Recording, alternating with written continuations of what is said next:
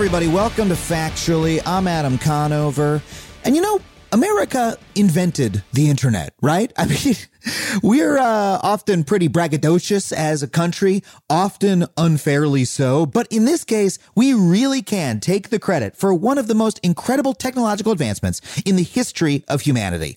The basic infrastructure of the internet goes back to massive Cold War investments our government made in computer science and electronics that eventually led to the precursor of the internet, the ARPANET, and then, of course, to the economic explosion we have had since. We got Silicon Valley, which nurtured all of these iconic companies, American companies like Apple and Google. I, I look, I know it's called Alphabet now, but come on, it'll always be Google in my heart. The internet age is in effect an American age, except for the fact that America has far from the best internet. America's internet infrastructure is far slower than it should be. Countries like Japan, South Korea, and Denmark have far faster broadband speeds than we do, and our internet is also way more expensive. Most rich countries in Europe or Asia have broadband that averages just 30 something bucks a month. But in America, it averages almost 70. I mean, you don't need me to tell you that. If you live in America, you're paying for it, so you already know. and even worse, there are tens of millions of Americans who have no access to broadband whatsoever. Up to 42 million of them. And those without access tend to live in rural areas or in communities of color. So, what is up with this? When we are the richest country on earth, the country that actually invented the internet, why does our internet suck so much? Well, the reason we have worse and more expensive broadband in this country is because the internet here is controlled by a cabal of monopolistic companies. In fact, just two telecoms, Comcast Xfinity and Charter Spectrum, I know that sounds like four, but it's actually two because of the mergers, how they just have combo names now. Those two companies control half of the entire broadband market. These telecoms have actually divided up the country into little fiefdoms so they each get their regional area and they don't compete with any other providers in that area. And that gives them no incentive to lower prices or to install new infrastructure to increase speeds or provide a better product. In fact, these companies have even lobbied to stop cities and states from providing their own internet, which would result again in faster speeds. And they blocked it. And this is ridiculous because today the internet is a utility. You need it to survive in our modern society and not just to pay your bills or find a job on findajob.com or whatever. No, during the pandemic, increasingly the internet is the only way you can do your job and the only way for your kids to uh, get an education. The internet is essential for participating in our society. And right now, the companies that control it are not willing to ensure that it's accessible or affordable for all Americans. It's absurd. And it's also a situation we've been in before. See, in the 1930s, nearly 90% of American farms lacked electricity. That was over 50 years after New York City began to be electrified. 90% of farms still didn't have access. Now, the reason for that was that just like with the internet now, the companies that provided electricity said it wasn't cost effective for them to shell out the cash to create the necessary infrastructure. But like today, this lack of access to this basic utility also reinforced inequality. So what solved the situation? What brought us to the point we're in today where we see electricity as a benchmark public utility that everyone has a, frankly, a right to have access to? Well, it was because the federal government finally got involved. A landmark piece of New Deal legislation, the Rural Electrification Act, provided loans for the creation of electric power infrastructure that companies weren't willing to provide. And it worked. By 1950, 80% of farms had electricity, and the numbers kept rising from there. So the truth is, high speed internet should be just like that. It should be exactly the same as electricity and water and heating, public utilities that are easily accessible and reasonably priced. But our federal government has yet to put in place the policies that are necessary to make that happen. So we have to ask, when will it? well, we're going through a presidential transition right now, so it seems like a good time to take a look at how America's internet went wrong and what we can do to fix it in the future. To discuss, our guest today is Susan Crawford. She's a law professor at Harvard, and she's one of the leading voices on tech and internet policy in America. Her most recent book is Fiber The Coming Tech Revolution and Why America Might Miss It. Please welcome Susan Crawford. Susan, thank you so much for being here. Could not be happier to be here, Adam. It's really wonderful to see you. We've you were on Adam Ruins Everything a couple years ago. You were on an earlier incarnation of this podcast. Been a couple years since we've spoken though. Uh, what we have always spoken about is the importance of the internet as a public utility, internet infrastructure, all those good things. Uh, that kind of seems more important than ever right now. we're we're doing this over Zoom, uh, recording each of our ends. You're in Cambridge right now. Actually, I'm in Washington, D.C. in this moment, but Oh, okay. you can't tell. I could be in Cambridge, Massachusetts. this is what everybody's doing, right? Yeah. This is how kids are taking classes right now as we speak in exactly the same way.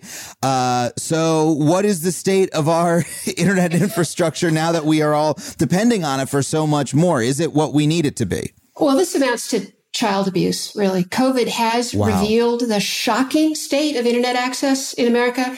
We suddenly noticed that 30% of households in San Francisco can't have their kids learning online. These numbers are even higher. In San Antonio, 70% of households, 54% in Laredo, Texas. On tribal lands, it's truly pathetic. 80% of households can't educate their children online. This is going to have huge learning loss effects that will ripple through the lives of low income and Black and Hispanic students across the country.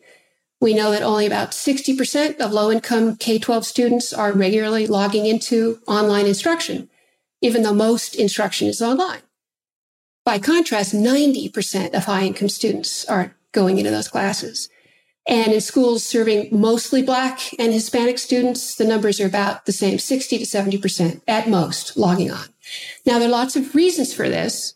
Low quality online learning, you know, it's just boring. Why would you want to be there? Yeah, even even if Zoom is working uh, properly, it's a harder way to learn. I don't think anyone would argue that's a great way to learn. Being stuck in like your entire class is happening on a little square rather than being an environment that you're inside. So it's you're already starting at a disadvantage. Right, but compared to what? I mean, given given the chance, if online learning was high quality, and and if you had a quiet room and time, and if you had devices, and if you had parental supervision that was available to you, uh, you would be doing this, and we'd want kids to do it. And a necessary and not sufficient part of all this story is high speed internet access. So it's not the whole story, but it's a big chunk of it because the numbers are so appalling. Uh, so all students really need laptops and high speed internet access. And by high speed, I mean 100 megabits per 2nd mm-hmm. should be symmetrical because everybody's download was at one point somebody else's upload. So Right. clearly important to have symmetrical access both ways that would allow your household to be maybe streaming Netflix, maybe being on a video chat like the one we're on now.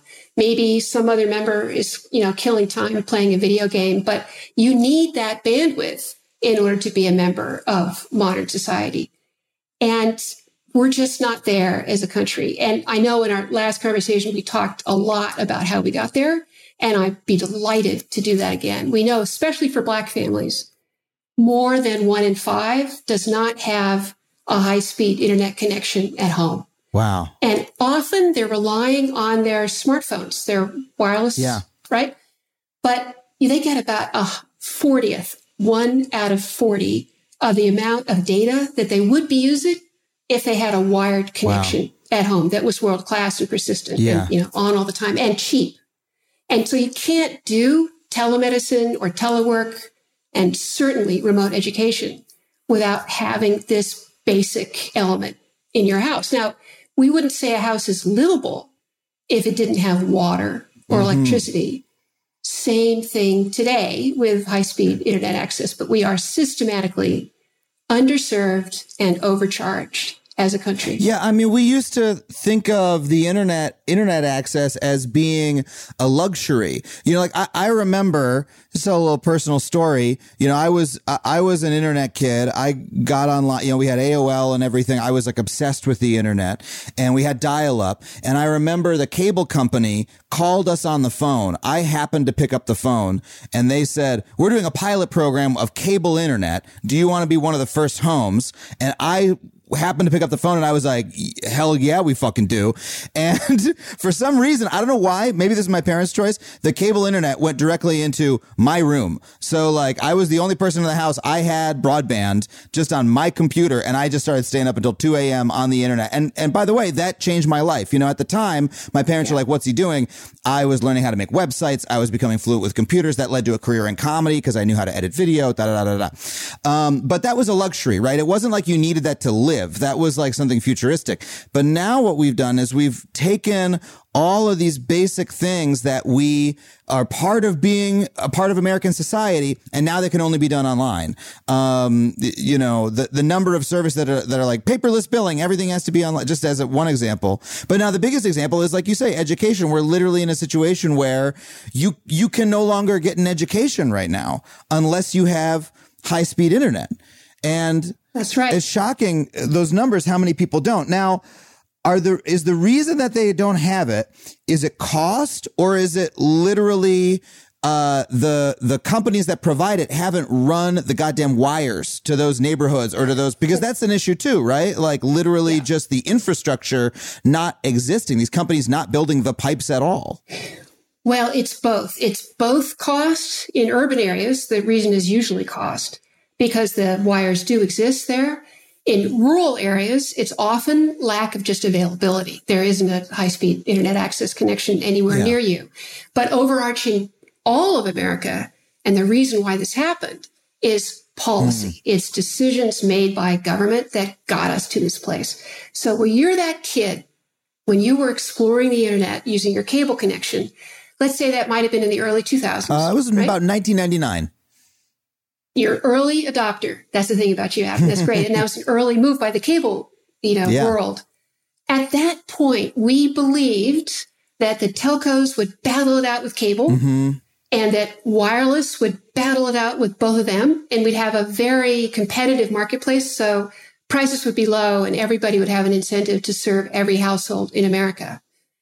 On that basis, and let's just assume positive intent of the Bush FCC in the early 2000s, our country removed all government oversight over high speed internet mm. access. Absolutely no control. I mean, from the perspective of the government, it's like selling tuna fish sandwiches or, Well, you but- know, a box But we cereal. regulate selling tuna a- fish sandwiches and boxes of cereal. The, the, the, the health inspector comes around and says, "Hold on a second, what's in that tuna fish sandwich? That doesn't smell right."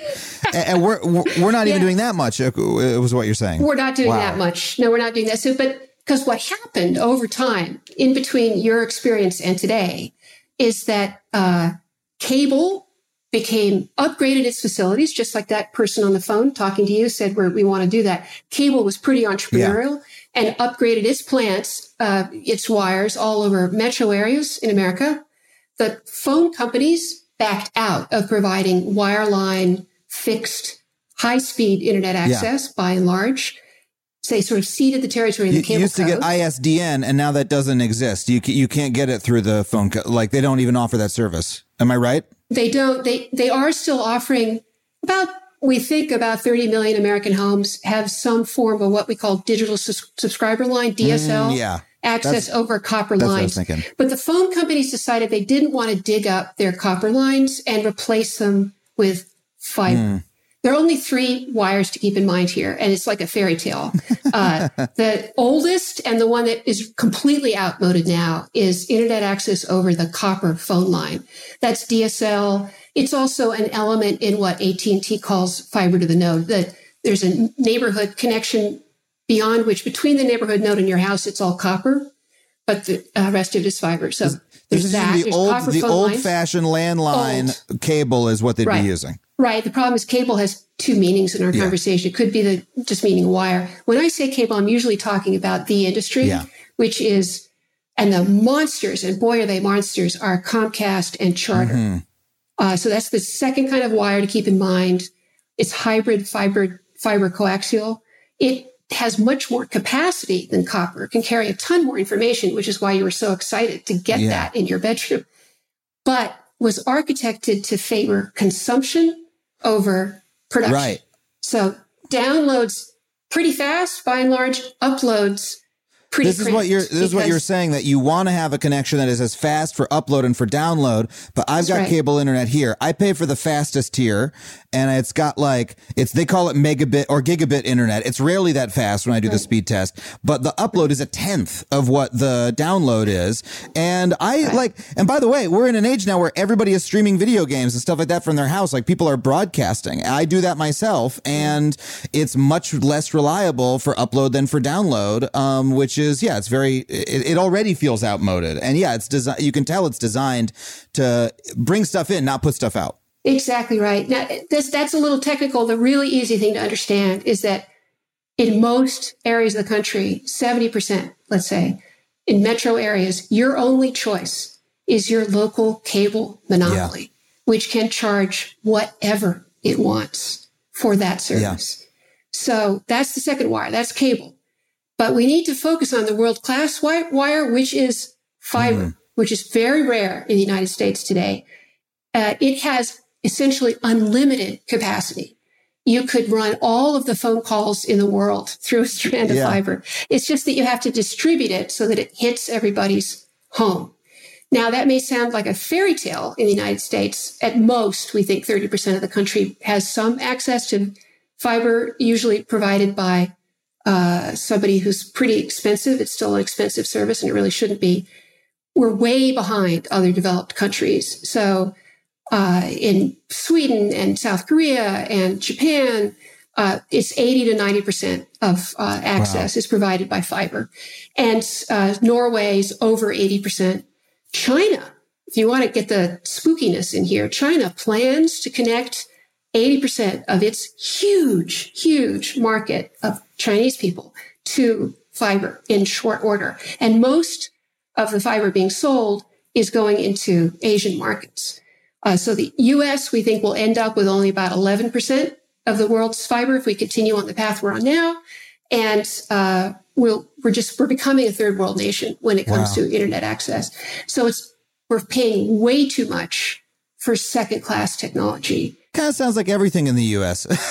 I've heard that story before about healthcare, about some other things. But um, okay, so we've got the the phone lines. That's the very old style. Right. We've got cable, which is what we're using, which is where we're getting overcharged by a bun- by a very small number of companies for bad service, for service that doesn't give us the upload capacity we need for things like uh, teleconferencing and remote learning.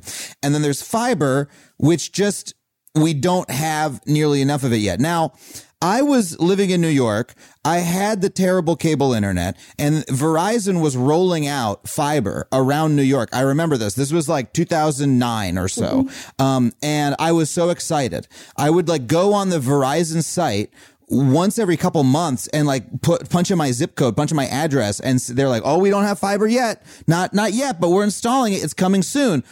And then after a while, I just stopped checking, and I found out later. I was like, "Whatever happened with that?" I found out later they just like stopped installing it. Like they sort of petered out. They were Verizon had a big fiber plan, and then they were just like, "Nah, never mind."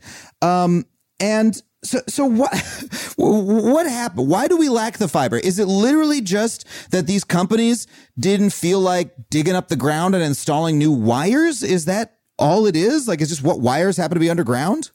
Well, it's more that this is very expensive infrastructure to install.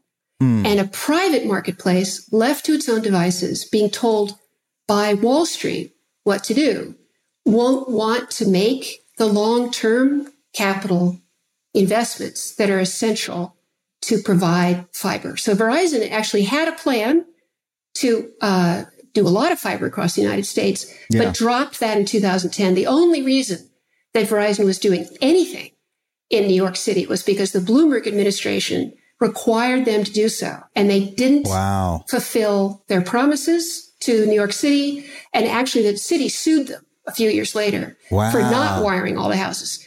And, and that suit has now gone to into deep darkness. No one can tell what's going on because frankly, the city of New York depends greatly on Verizon for its public safety capacity. It gets all kinds of freebies and arrangements with Verizon. Verizon's Oh. a huge employer in New York State.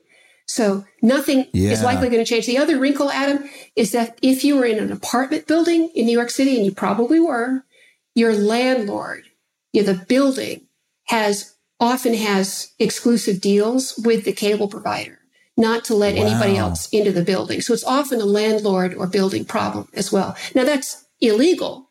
It's mm-hmm. illegal under federal law to have any exclusive arrangement with a cable operator, but there are lots of ways to circumvent that. So the super gets a free a free subscription. Yeah. Uh, you know, maybe you get an extra apartment for the super that has a free subscription and in, or a bulk rate for the building. And in exchange for that, nobody else is let into the basement to install fiber. So I want to give Verizon, you know, a little credit here. Sometimes it's not just their own financial incentives, which are not evil. Again, it's it's investors telling it not to do Yeah. this.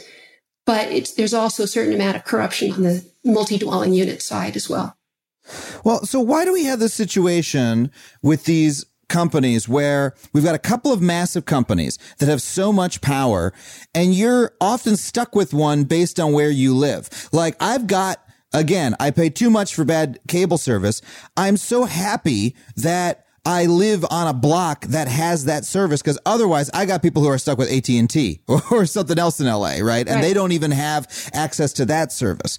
Um, so why, why is that, that we, that these companies don't compete? Because it's rational not to. Because it is so expensive to install this infrastructure. And the phone companies had a choice of business lines between wireline, uh, high speed internet access, and wireless. They've retreated to wireless. Yeah. So really, AT&T and Verizon are mammoth wireless companies. Yeah. And they have a sort of comfortable triopoly now because we allowed T-Mobile and Sprint to merge in April of this year. So also in the wireless marketplace, which is a separate market, complementary with an E, uh, if you can afford it, you don't rely on your cell phone for internet access yeah. to do things like take a class or visit your doctor because of those data caps and the expense of it. You'll you'll pay huge overages if you try to duplicate on your cell phone what you're doing on your laptop. So those companies are very comfortable over in the wireless sphere. So they've ceded uh, cities to cable, and in rural areas, uh, a lot of people have no form of access or terrible DSL. Or uh, now the cable companies are looking to grow just slightly. They're happy with their footprints as it is, and they never compete. So in New York, it was always Charter, and Charter Yeah. is now a mammoth $128 billion cap company, market cap. Comcast is over $200 billion market cap. Verizon's even bigger. So these are ginormous companies. Uh, but Charter doesn't have to face competition from Comcast in New York City because they, they divided up the country. So Comcast has Philadelphia, its home city, uh, a lot of other cities around the country that it controls absolutely, and Charter has it. But again, it's not evil. It's not malign. These are not bad companies. It's just that they are subject to no supervision. No, there's no requirement that everybody in the country have a world-class, persistent, cheap form of internet access. So Yeah. it's a it's a failure of government, not a failure on the part of these great American Well, companies. well, it's interesting. I wonder. Uh, it, it, it brings to mind the phrase "the banality of evil." Well, now that's a Holocaust comparison because I'm bringing up like Eichmann in Jerusalem and Hannah Arendt. Yeah. But you know, it is like if the if the consequences are evil, right? We could have that debate. But um, like uh. I, I I have to ask, dividing up the dividing up the country. I, I understand your point about the logic of capitalism. It's simply Yeah. the logic of capitalism. This is what happens. This is not anybody trying to. Nobody's scheming and rubbing their palms together. This is just like, hey, we make more money this way, and that's what we're supposed to do. We're a company, and that's why we need the government, uh, you know, as the incarnation of us as people, you know, to make d- decisions about how we want our society run that are not solely based on the logic of capitalism. Um, but uh, I just have to ask this thing dividing up the country. I'm not an expert in antitrust law, but it sounds to me that if you're saying, "Hey, we're not going to compete, instead we're going to divide up the marketplace. You stay on your side, I'll stay on my side. Hey, nudge, nudge, wink, wink. You know, you take Minneapolis, I'll take St. Paul, right? right? Yeah. Uh, that sounds nefarious to me. That sounds like that should be illegal. That sounds anti-competitive. Well, uh, never, is there any yeah. law against this? Never assume malice when it the answer is often incompetence. Our government actually participated in helping the early 2000s cable industry do this. Why? Wow. Because we believed that these wires would be battling with each other. And we wanted to help the insurgent, which at that point was cable, to do better. And if you, this is a business that runs entirely on economies of scale. So if you can have all of your billing operations uh, operating in a single footprint, uh, it's just more efficient. And actually, by its nature, telecommunications infrastructure is what people call a natural monopoly. It really doesn't make sense to run more than wire, one wire to a home. You know, yeah. we don't have more than one source of water. We don't have more than one source of electricity. What does make sense, and the only way that other countries have managed to create competition is to have a really great world class fiber last mile connection into every home and business that is wholesale and subject to government oversight for its mm-hmm. rates.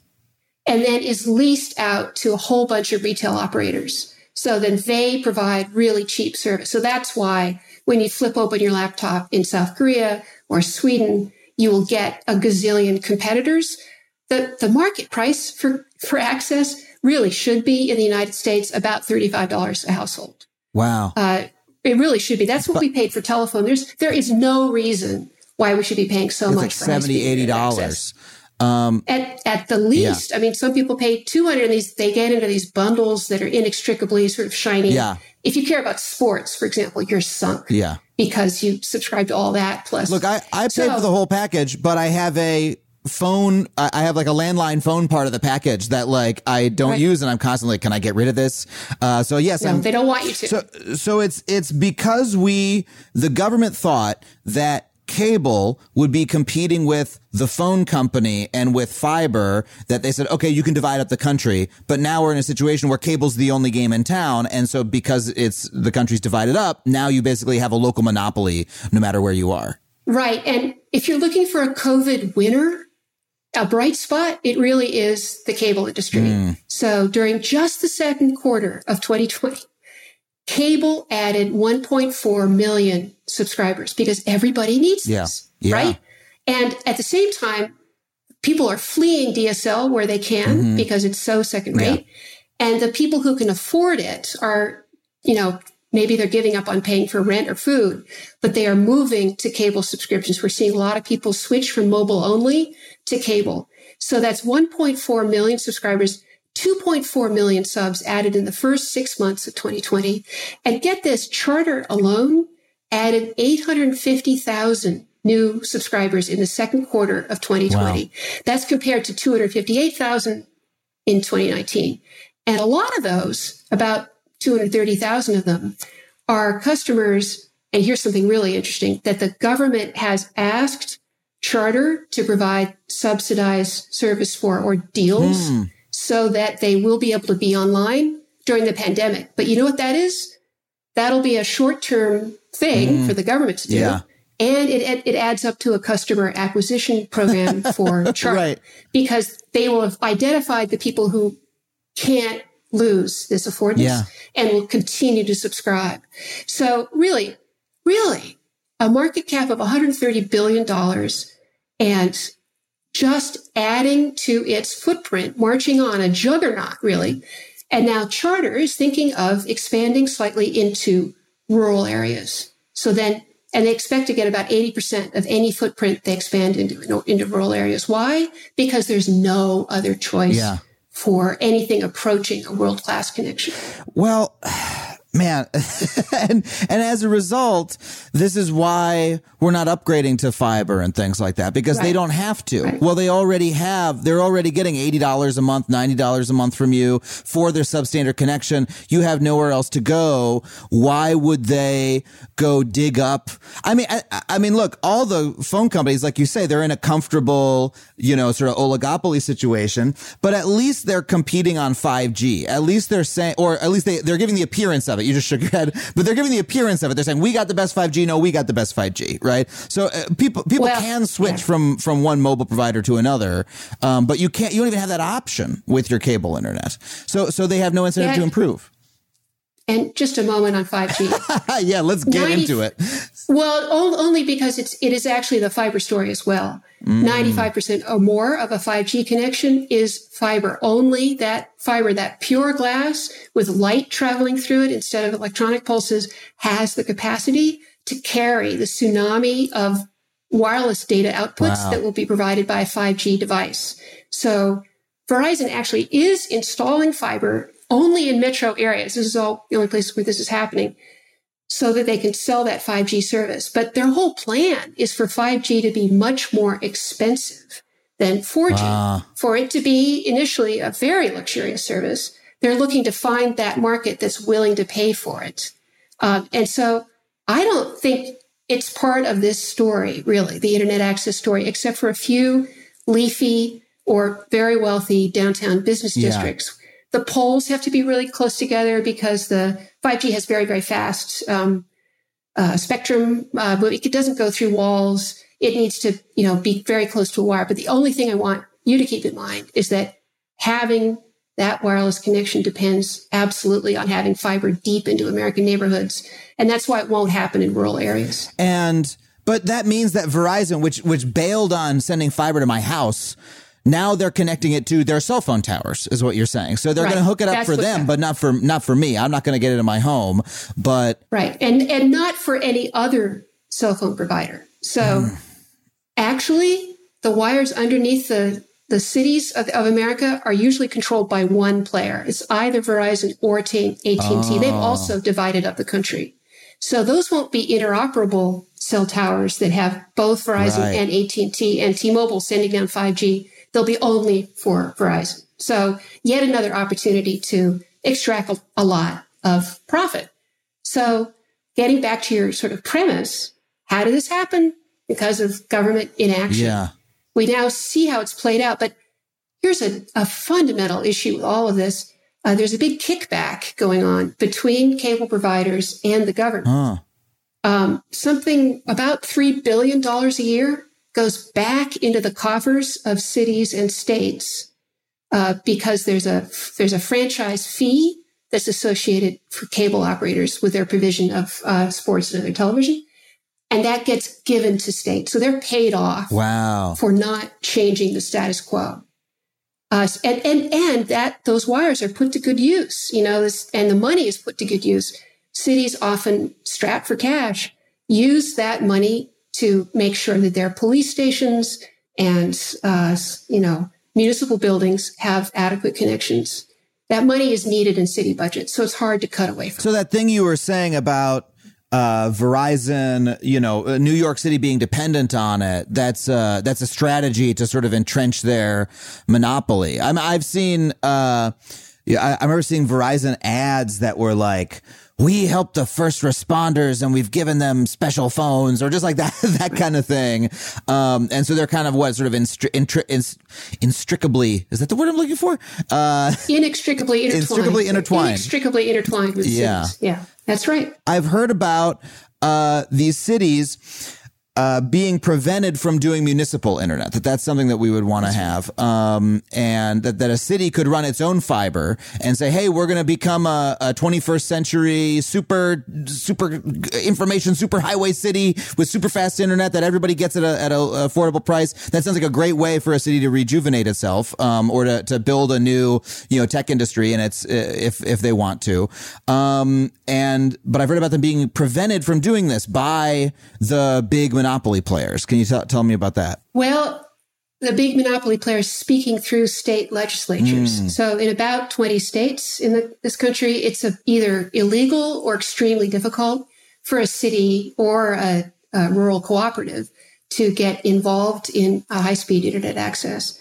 And, you know, uh, over a thousand cities and areas have attempted to do this. So it's not novel. It's happening all over the place, but they're often struggling against the enormous economies of scale that are enjoyed by the incumbent players. So they can just always, it's called predatory pricing. They can always destroy a municipal effort either through um, the state legislature saying you can't do it or for, for a moment underpricing their service so that nobody will switch to the mm. municipal offering.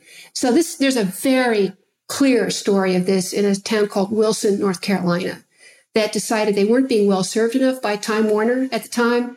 And they already were providing water as a city. So they said, well, let's, and electricity. So let's just be the telco providers, build a fiber network.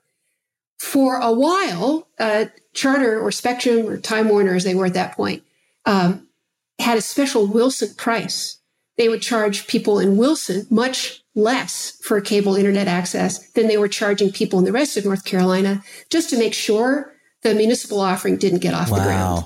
And Wilson went through lawsuits and incredible efforts to get this network going, but they, you know, they're extremely smart and they just kept building ahead. Today in Wilson, if you're in public housing, you can get access to the internet for $10 wow. a month. Because it's important to the city. It's a public value they care yeah. about. And for everybody else, very reasonable cost.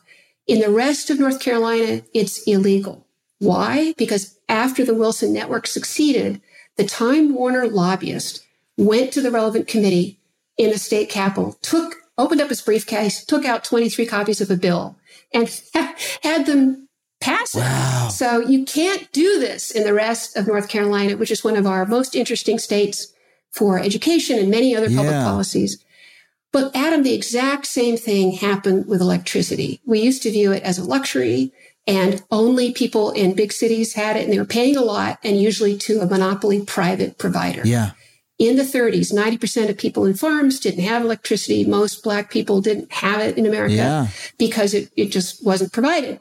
It took leadership and presidential leadership in the form of FDR, who took on the private electricity cabals in this country and subjected them to public oversight. He said it was the hardest political battle of his yeah. life because the private companies went after him. But often, in order to shame the federal government into action, it takes local steps. Yeah. And that's what we're seeing. So we're at that, that part of the story for internet access in America right now. For what it's worth, my favorite model is not that the city itself provide internet access, but that it make the basic infrastructure, so fiber unlit by lasers mm-hmm. or even empty conduits, available to a host of players. Yeah. So anybody who can open to anybody so that we get lots and lots of competition. And West Des Moines just did this. They just put in empty conduit and made a deal with initially Google Fiber, but it can be any fiber mm-hmm. provider that they could use that conduit. They just use that and that, that use it that, uh, sort of soaks up a lot of the expense of initially putting in a fiber network. Yeah. And then it will lead to a lot of competition. I don't want cities themselves to provide it because that leads to surveillance, mm. sort of in, involvement yeah. in communications. But this is just a public work. It's like a bridge or a road. It's no or like different. water. It, or like yeah. water. Yeah. And we, we don't seem to argue about those things being subject to oversight or city control. But we did. We once did. Um, we once it, did, especially when it comes to electricity. I remember did. reading about rural electrification that yeah, it was a uh, it was it was a very similar pattern where the companies were saying, well, we can't run all those cables out to where there's one little farm. Like that's not gonna yeah. make enough money for us. And then slowly we started to realize, wait, this is this is real to live. You know, you had people in the in rural areas who didn't have appliances, who didn't have communication education, who didn't have, you know, people were dying, people were, you know, uh, and the difference between, you know, Yeah. not having electrical heat, electric, you know, et cetera, um, and having it was so massive. We started, this is just a matter of like human, ri- humanitarianism. We need to get this, to get these, these people. And then we force the companies to do it. And guess what? They did it. Now they make, you know, money off of it or we have local, you know, local utilities. But we now see this thing that was once a luxury, uh, as almost a human right in America. That if, if you if you tell someone, oh yeah, I, I those people over there, they don't have electricity. People are like, oh my god, we need to help them. like Right. And, and around the world, I've encountered that attitude from people in places like Singapore and Yeah. Sweden and South Korea. They will look at me and say, Susan, how can we help your country? This is so awful. Why do you have this lousy situation when it comes to high speed internet access? And you laugh out of recognition and despair.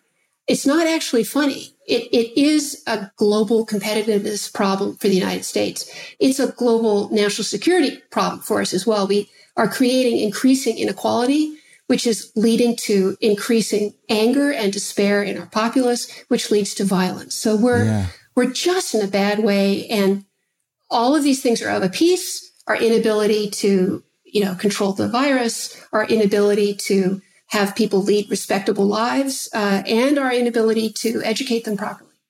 Well, let's that's very stark. Let's Yeah. right after the break talk about some solutions to this and the barriers to those solutions. We'll be right back with more Susan Crawford.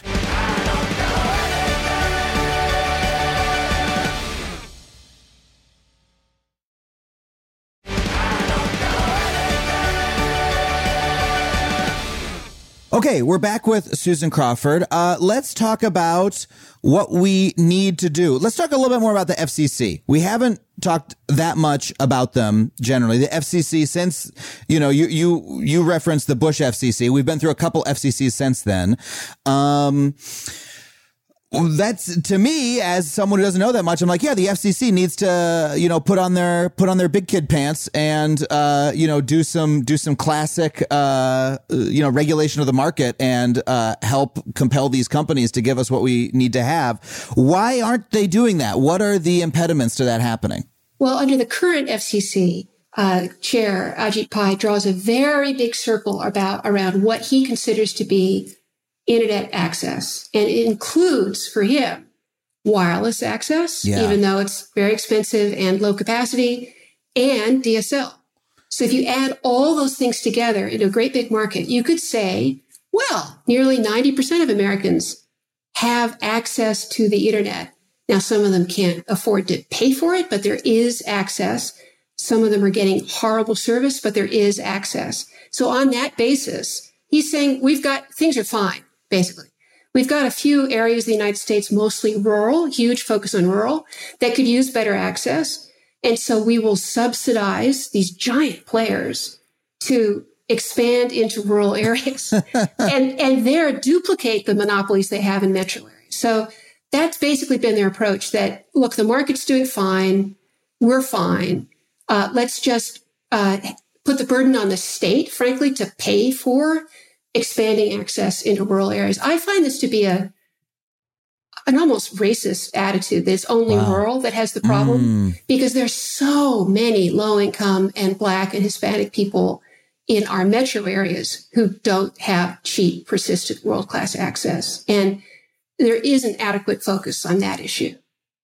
And I've also heard them say that they believe that hey, the cable company is competing with uh, cell phones. That oh oh we have competition because uh, Verizon, you know, your Verizon 5G is going to compete with your cable. Um, and yeah, that seems facile. I can't I can't do my my Zoom teleconferencing over over my phone, or at least when I do it, it works much worse. I can't I can't stream my I can't make a career as a Twitch influencer uh, over my cell phone connection, right?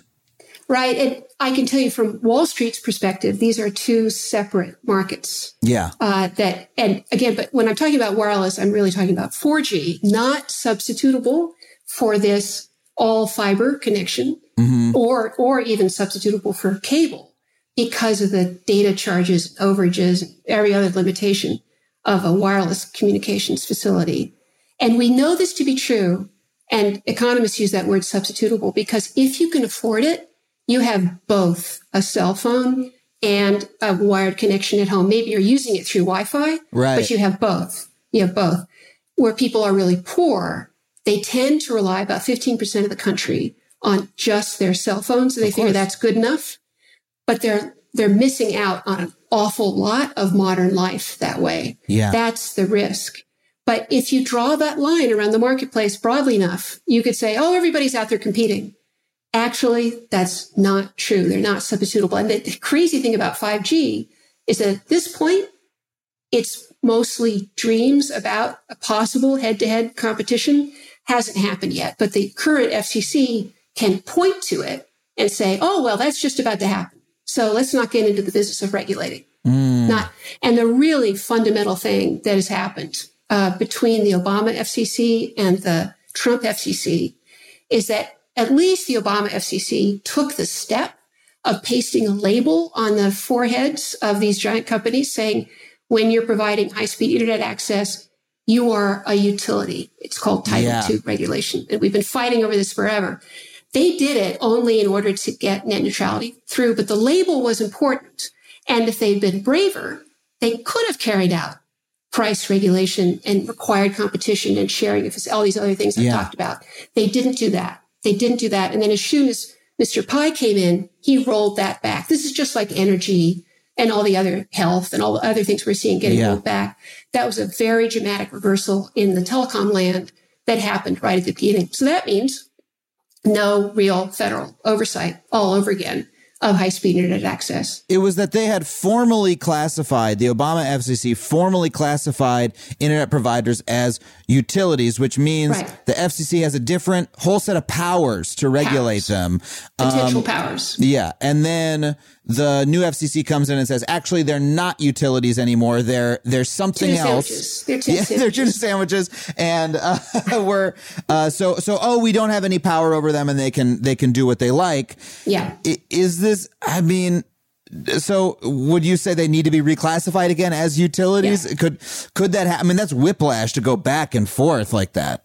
Well, it was the right thing to do because Yeah. absent that, it means that the federal government has no say in how this essential facility is provided to Americans. And that's like saying we have no oversight over banking. Let them go. Yeah. Same thing. We depend on a commodity banking function. And that also happened under FDR that will is insured, is available. So we don't have runs on banks and panics. Same thing here. We should depend, there should be federal power over this very basic input into all of American life. So we will have to relabel it. And Mr. Biden's FCC would likely do that. Um, it would probably take another 18 months. I have to say, though, that I don't see any appetite in the people who are around Biden to do anything more than that in terms of uh, requiring low prices. Never going to happen under those guys. Uh, Biden's kickoff party was hosted by the consigliere of Comcast, who is David Cohen, who is a very important political player in a lot of ways. And he will likely have a big role in the Biden administration, or people from Comcast will have a big role. But both Ms. Harris, uh, Senator Harris, and Mr. Biden have uh, deep, deep links to the content and communications industries. Now that that's what we see in so many in so many industries, so many things that need to be regulated. But I also remember that in the Obama years, uh, you know, Tom Wheeler, I, I made a video for College Humor about net neutrality and about how you know the revolving door between the FCC and the industry, and how you know Tom Wheeler was a former I forget executive for what, but um, and then and then they uh, they made a turnaround. You know, um, I, I they they I, to me it looked as though they responded to public pressure and they got a little tougher. Um, Well, not quite, actually. And I backed Tom Wheeler for that role because I knew he had a backbone. When he believes it's the thing he needs to do, he will do it. And he understood that he couldn't act on net neutrality, which was a big priority for the Obama administration. He couldn't do anything about it without this classification, this label on the forehead saying that these guys are utilities. yeah, So that's why he took that legal step. You could say that was public pressure. I, I, you also had a video from the president who acted as a sort of law professor in chief at that moment saying, we've, you, without Title II, no net neutrality. I get that. It needs to happen. yeah, So the FCC is an independent agency making its own decisions. Uh, but the president weighed in publicly, along with the rest of the public, on the need for data neutrality. I also That's think my video was very convincing. You know, uh, we, we both, me and the president, both made videos at that time, and and I'm pretty sure Tom saw both of them. And uh, no, yeah, I. you win. You win. Um, but you know, there was that moment where you know John Oliver did that did that segment, and then you had uh, Tom Wheeler saying, "I am not a dingo." Remember that? That's pretty good. Tom has a great sense of humor. He, he could really roll with the punches. But you have to understand that net neutrality is a pale imitative shadow of actual treatment as a utility, mm. which could, you know, require that if you are in the business of providing that last mile to homes, has to be fiber, has to be provided on a non-discriminatory wholesale basis, and so that other retail operators can provide services over it too. And we're going to tell you what price you can charge for that wholesale rental. Because if that tr- price is too high, then you'll only get a few competitors. Does that make sense? yeah. So as a, you could do that as a regulator. If we really cared about this issue, we could take those steps. Biden people know that would lead to a lot of litigation and it would also have no upside politically because these companies are enormous contributors to campaign finance. Yeah. So they will just pay for people to unelect them. And our, our basic problem is the marriage of short term political people plus lots of money in the system Yeah. and no control over campaign finance. And so very rare. You've got to have someone like a Dr. Fauci for fiber who Yeah. sees the long term impacts of not doing the right thing and is brave enough and fearless enough to just say it over and over again and has power. Yeah. And we haven't allowed any of that to happen in the telecom area. I wish you had power because you because you communicate about it very well. Um, give someone give Susan some power. No, I, I uh, look. I, I this is the problem with so many industries, right? Um, Yeah. But let's talk about because you you understand the history of this too. Like, what will it take to get us there? We talked about rural electrification, right? That was the New Deal. That was coming out of the you know the Gilded Age and the Industrial Revolution and these times of like massive corporate power, right? Your your Standard Oils and your like um, that were uh, you know had as much power as these companies do now, uh, or I don't know. I'm not a historian of these things, but these were massive companies, right? And then we had a sea change where you know the country decided to regulate electricity right? And to make electricity a true public utility. And that created the world that we had today. And it it took decades to do it. Uh what how do you think we get there from here right? Like if you if you've studied that history as well. Well, history doesn't repeat itself, but it does rhyme. And we have uh, the same kind of Gilded Age today. Um, public awareness of it is somewhat lower. COVID has helped because it shows the public health crisis in this country to be so dire. yeah We cannot look at ourselves as a leading nation anymore. We're in crisis. So many Americans have lost their jobs. So many are at risk of dying. We have to do something.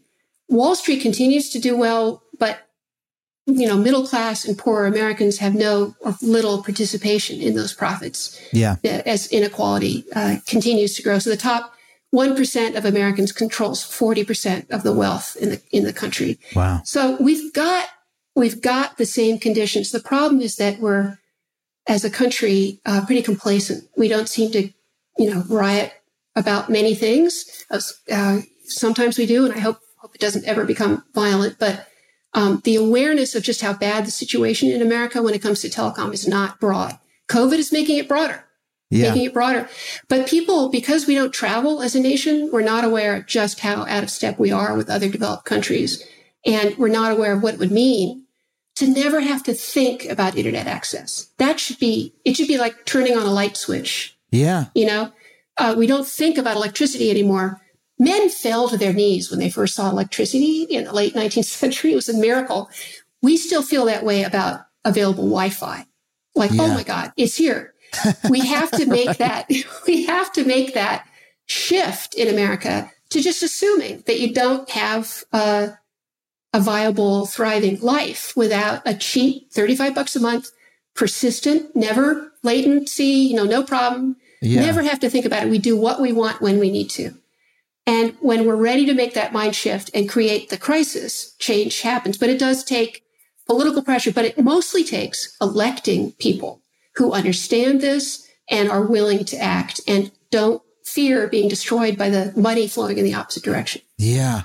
But how like creating that political culture seems so difficult. Um, I, I need to become a better student of the New Deal. Um, uh, because it, it, it really is, you know, we, uh, elected a, a rich man, right? A wealthy man who was somehow able to, you know, pressure these companies and was, was able to do that fearlessly, but also created an entire political culture around this. And, you know, the cable companies now, I, I have to imagine the electric companies were were you know enormously powerful players at that time. Where Yeah, you're not were. you're not talking just money. You're talking they are part of the political power structure because Yes. they are you know paying off everybody at every level of city and state government, and Yeah. uh, you know they're they're providing this utility that everyone's depending on. So like you don't want to fuck with you know Spectrum. You don't want to fuck with Con Ed, right? Yeah. Uh, so yeah, it's I've like got a book recommendation for you and your listeners. Oh, please. Uh, Fear Itself is a fantastic book about the New Deal by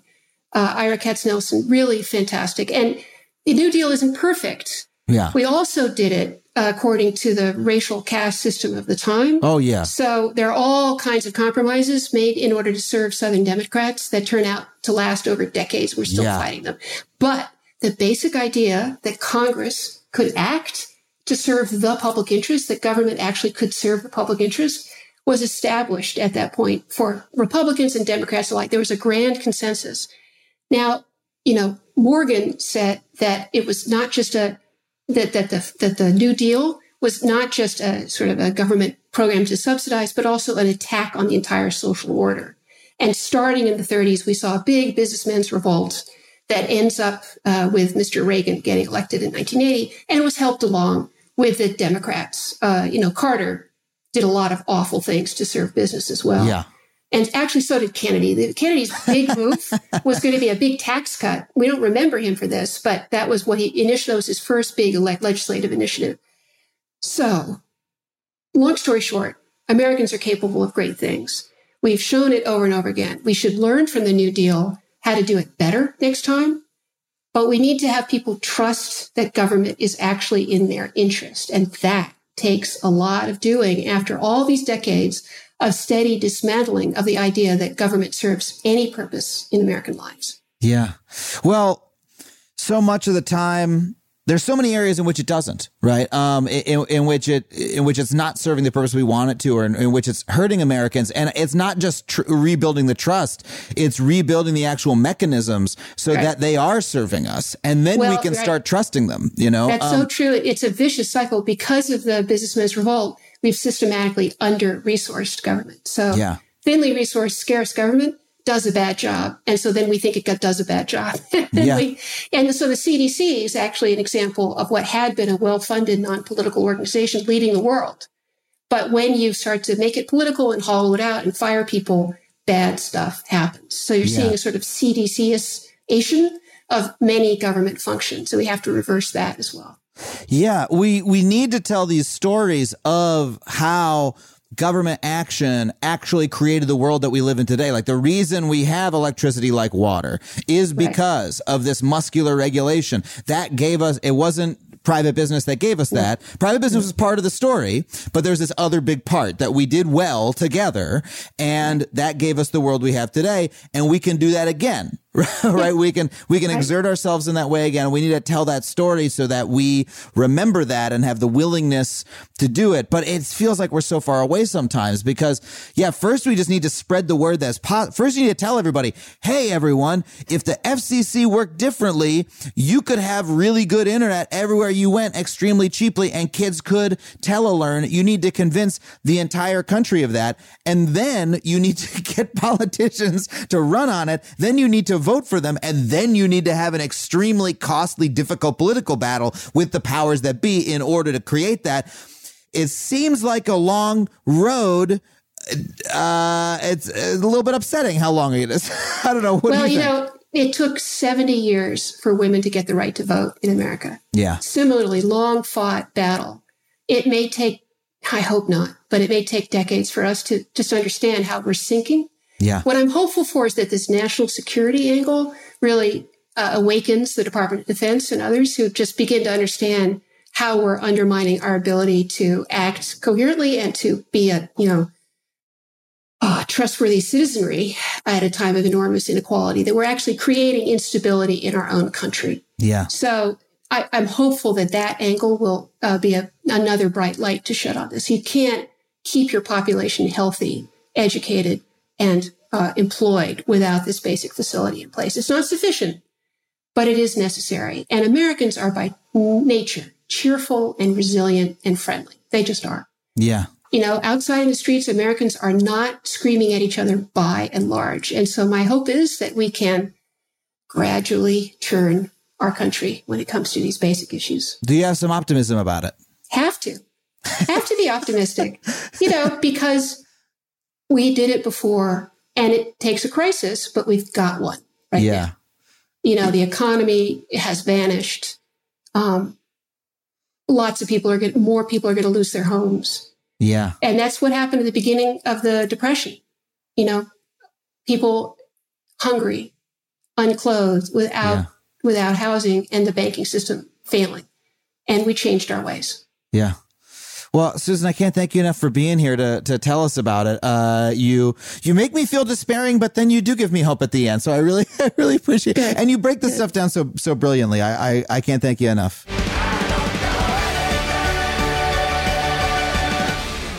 Well, thank you once again to Susan Crawford for coming on the show. I hope you enjoyed that interview as much as I enjoyed having it. If you did, please leave us a rating wherever you subscribe. And hey, by the way, got to tell you something. We are going to be doing subscriber only episodes of this show on Stitcher Premium. If you are a Stitcher Premium member, you will be able to hear them and no one else will be able to. And for those episodes, I am going to be taking your questions with some special guests. How cool is that? So if you want your question to be answered by me live on the show, send it to factually at adamconover.net. You can even send an audio recording of yourself asking the question if you want, or just type it up into an email and send it to factually at adamconover.net.